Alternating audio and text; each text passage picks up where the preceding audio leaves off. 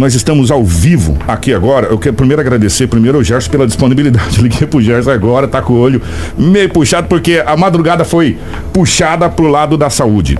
O doutor Mirko determinou a abertura do hospital regional para a internação de pacientes que estavam na UPA. Isso procede, Gerson. Bom, bom dia, obrigado pela presença aqui nos estúdios. Bom dia, eu agradeço a presença até para esclarecer para a população. É verdade, ontem o regional recebeu a liminar, né, por cerca das 15 horas mais ou menos, e a UPA procurou, fez todo o trâmite para trans, transladar esse pessoal para o regional. Nós mobilizamos três ambulâncias para fazer o transporte é, infelizmente, na tarde, houve dois óbitos dentro da UPA, não conseguiu chegar no regional e nós transferimos 26 pacientes ontem. Acabou ainda ficando 10 na UPA, e, mas já tranquilizou a situação na UPA, já está melhor. É, eu de manhã tive na UPA, passei por lá para verificar como é que estava a situação. Estava, vamos dizer assim, uma situação aceitável. A gente só está aguardando agora que o regional continue recebendo, né? Continue fazendo o que tem que fazer, tratando esses pacientes que estão lá, fazendo a cirurgia desses pacientes que estão lá, liberando novos leitos, para a gente estar tá acomodando os pacientes que vão estar tá entrando na UPA de hoje para amanhã, de hoje em diante. É, então, a, inclusive essa, essa essa transferência, esse translado, vamos colocar, que acho que é a palavra correta, dos pacientes da UPA para o hospital regional aconteceu no começo da noite, foi até mais tarde da noite. Antes disso, aconteceu dois óbitos. É, no período da tarde aconteceu dois óbitos, né? São pacientes que estavam lá dentro, não vou não sei precisar agora o quadro clínico de cada um deles, né? Mas pacientes estavam na UPA, infelizmente é, aconteceu o óbito lá dentro. E aí, depois da medida judicial que o doutor Mirko é, determinou, vocês foram escoltados pela Polícia Militar, segundo informações que a gente obteve, e a polícia tinha ordem, caso se alguém tentasse barrar, de dar voz de prisão. Ah, nós estávamos com a liminar na mão, a Procuradoria Jurídica do município acompanhou esse translado, ah, a PM foi, foi acionada para acompanhar isso também, e dessa maneira a gente conseguiu colocar os pacientes lá dentro, porque sim, havia uma resistência do hospital para receber esses pacientes. Tem, tem mais algum leito sobrando lá no hospital regional? 26, tem mais leito sobrando lá? Eu não, não saberia precisar agora nesse momento. Né? A gente vai ter que averiguar essa situação, acompanhar, verificar como está acontecendo, como esses pacientes vão ser tratados lá dentro também, que é outra situação. Tá, mas a, a de, vamos tentar entender essa determinação. A determinação, ela vai, ela obriga que o Estado, que no caso que é detentora do, do controle ali, ou, ou a OAS, que é detentora né, a, a, do controle do hospital, atenda esses pacientes, é isso? Isso, o hospital tem 70 e poucos leitos contratualizados, então ele tem que ocupar esses leitos, ele tem que tá, estar tá sendo ocupados. É claro que se chegar nesse, nesse, nessa soma aqui, possivelmente eles não vão estar recebendo, salvo emergências de bombeiros, essa coisa assim, né? Nesse, nesse nível, assim, caso de urgências mesmo, né? Então assim a gente vai estar acompanhando agora para verificar como vai, vai se proceder daqui por diante. Então, essa é a pergunta. A, a Secretaria de Saúde vai colocar dentro do hospital alguém para estar tá acompanhando essa situação, ou o próprio secretário vai estar acompanhando essa situação? E e o que vai acontecer com aqueles outros 10 que permanecem na UPA? Vocês também vão transferir para o hospital?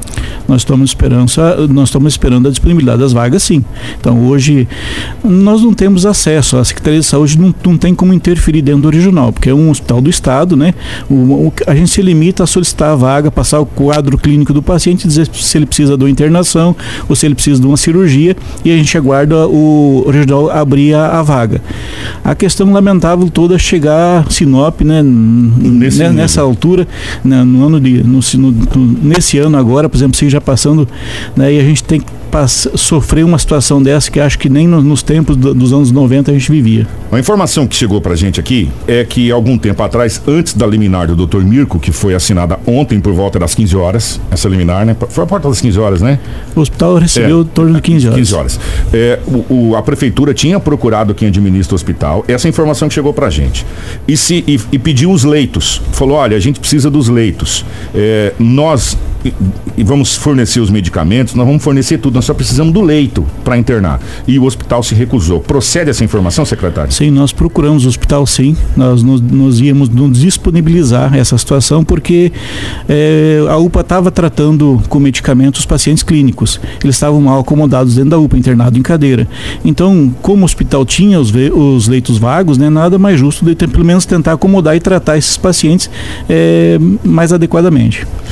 E aí o hospital não aceitou, e aí o que, que aconteceu? Entrou-se com esse pedido de liminar na justiça e ontem, por volta das 15, 15 e 30, enfim, é, saiu a liminar é, parabéns ao doutor Mirko, doutor Mirko Vicenzo Gianotti, né, que assinou essa liminar encaminhou para o hospital com obrigatoriedade de receber esses pacientes e colocar nos leitos e tratar com um, um, salvo, segundo a informação que vi, porque eu não tive acesso ao teor da, da liminar, é, determinando a polícia militar para que fizesse o Lobo toda a parte de escolta e caso dirigentes ou funcionários do hospital se recusassem a atender, é, da voz de prisão. Né? Essa foi a informação que chegou para gente. É, a gente tem que agradecer ao judiciário mesmo, além da parte legal, essa sensibilidade com relação a esses pacientes, porque a gente tentou de todas as maneiras, a gente tentou contato, conversa e a gente foi, assim, no popular falando, enrolado. Então, assim, a gente agradece ao judiciário, sim, pela, pelo esse empenho, né? Agradece também ao pessoal da UPA, os médicos, a equipe toda que lutou com toda uma situação adversa aí que não era para ser desse jeito. A gente tem que agradecer o pessoal mesmo pelo empenho dentro da UPA, porque apesar de todo o transtorno dentro da UPA, a população entendeu e agradecia, dizendo que o atendimento era bom lá dentro, só tinha essa deficiência de, dos encaminhamentos mesmo. Ô secretário, chega algumas perguntas aqui e, e eu, não de, eu não deixo de dar razão pro povo, sabe, Lobo? A, a pergunta é a seguinte, o Kiko, pensa comigo, eles não queriam receber os pacientes eles estão sendo obrigados a receber os pacientes via judicial com escolta policial. Será que esses pacientes vai ter um atendimento adequado? A liminar já fez, é, fez uma captação de recurso, né? É, bloqueou o recurso do Estado. Nós temos é, relatórios já feitos no primeiro trimestre e no segundo trimestre desse ano, onde, onde o Grupo Gerir tem que devolver já cerca de 4 milhões, devolver porque não usaram o recurso, né? o Estado pagou. O Estado paga geralmente em torno de dois, três meses atrasado, mas é, sempre foi desse jeito, né? Então, assim, eu acho que é uma questão mesmo administrativa da Gerir, já que tem esse valor para eles devolverem o terceiro trimestre desse ano já foi fechado também, mas eu ainda não tenho o relatório. E eu imagino que também vai ser nessa, nessa mesma situação. Então não se explica, não se dá para compreender por que que está sem medicamento, está sem insumo, está sem condições dos profissionais atenderem os pacientes, que é o que o CRM relatou. Essa é a pergunta que eu acho que vem a calhar com, com a nossa ouvinte. Obrigado que mandou essa pergunta. Lá está tendo esse, essa, esse equipamento, está tendo lá o soro, está tendo os medicamentos, está tendo é, é, o, o básico para se fazer esse atendimento, secretária? Essa é a pergunta, porque transferiu, beleza, transferimos. Eles estão lá no leito, estão tão deitados certinho, não estão mais na cadeira. Mas lá tem a, a condição de dar um tratamento adequado para esse paciente? O hospital ele tem equipe, né? Ele tem ele é preparado para isso, né? Se ele tem ou não tem, a liminar obriga eles a dar o respaldo para eles adquirirem de qualquer em, eh, de qualquer, vamos dizer assim, é, em caráter emergencial o medicamento, dar respaldo para isso. Então assim, eu imagino que eles que o grupo gerir não é num, só num gere hospital de Sinop, eles têm conhecimento disso, eles devem saber como proceder nessa situação e eu imagino sim que eles devem estar se articulando para atender esse paciente como deve ser atendido. De qualquer forma, é, é, o município sempre está à disposição. É, Nós não fechamos portas porque a gente sabe que vidas são vidas, pessoas são pessoas. Se o hospital precisar da ajuda do município, no empréstimo de algum material, de medicamento, Sinop está à disposição. Nossa, secretário, se o conselho fosse bom, a gente vendia, a gente não dava. Eu ficava de olho lá. né? Eu dava um, ia dar uma, uma andada lá dentro. Por quê? Porque também a gente sabe que não é assim do dia para noite você consegue medicamento. Alguns medicamentos você sabe que é complicado, né, para tratamento. Coisas básicas você consegue, soro, essa coisa toda você consegue, mas tem alguns medicamentos que é, que é, que é complicado, né? Eu, eu, não sei, colocou lá, colocou lá, abriu, abriu, né? Beleza. Só que ter esse acompanhamento também, caso, como o senhor disse, necessidade, ó, eu vou te ajudar aqui agora, mas depois você me passa aqui de volta, né? Não, exatamente isso. Eu acho que nesse primeiro momento é a acomodação dos pacientes. Num segundo momento, se o regional tiver alguma dificuldade com medicamento, alguma coisa nesse sentido, o município está a posto, está pronto para ajudar ele sim, como sempre tem ajudado. Nós não vamos deixar nenhum paciente à mercê de nenhuma situação que a gente pode resolver e não resolve. A gente vai emprestar sim, só eles entrarem em contato com a gente, como sempre tem entrado em contato e sempre que pediram a gente tem estendido a mão. O secretário só tem que agradecer, obrigado é, pela presença aqui. É, de novo, é lamentável a gente registrar infelizmente, dois óbitos. Eu, eu, eu, eu, não gosto de fazer esse tipo de pergunta, mas eu vou fazer. Se esses pacientes que vieram a óbito, é, talvez o senhor não tenha essa resposta, tivesse um tratamento mais adequado no local específico, é, poderia ter sido evitado, secretário? O senhor sabe me informar? Se eu falar, eu vou estar especulando. É, então, então, assim, é. não tem como a gente estar falando. Eu não sei do quadro clínico de, de, nenhum deles, né? Isso aí só o médico pode dar o parecer, né? Ele vai fazer o laudo, né? A família vai ter acesso a isso, né? Se ela quiser, e eu acho que ela vai querer. Então, assim, é, é especular. Eu imagino que, no mínimo, ele teria um, uma uma condição melhor, mas eh, a família teria uma, uma, um tratamento mais humanizado se estivesse dentro do hospital do que está dentro da UPA numa superlotação.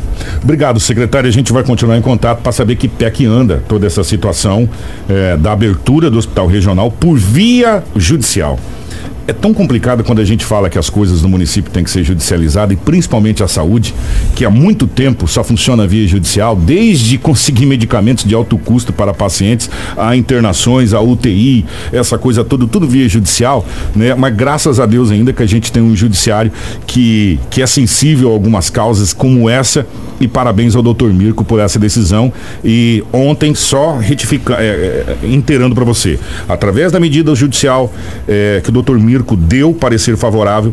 A prefeitura, através de um mutirão de ambulâncias com escolta da Polícia Militar, fez o translado de 26, né? 26. 26 pacientes que estavam internados na UPA para o hospital regional, com a obrigatoriedade do hospital regional e, e do gerir que está lá cuidando do hospital regional, atender e internar esses pacientes e manter o atendimento a esses pacientes.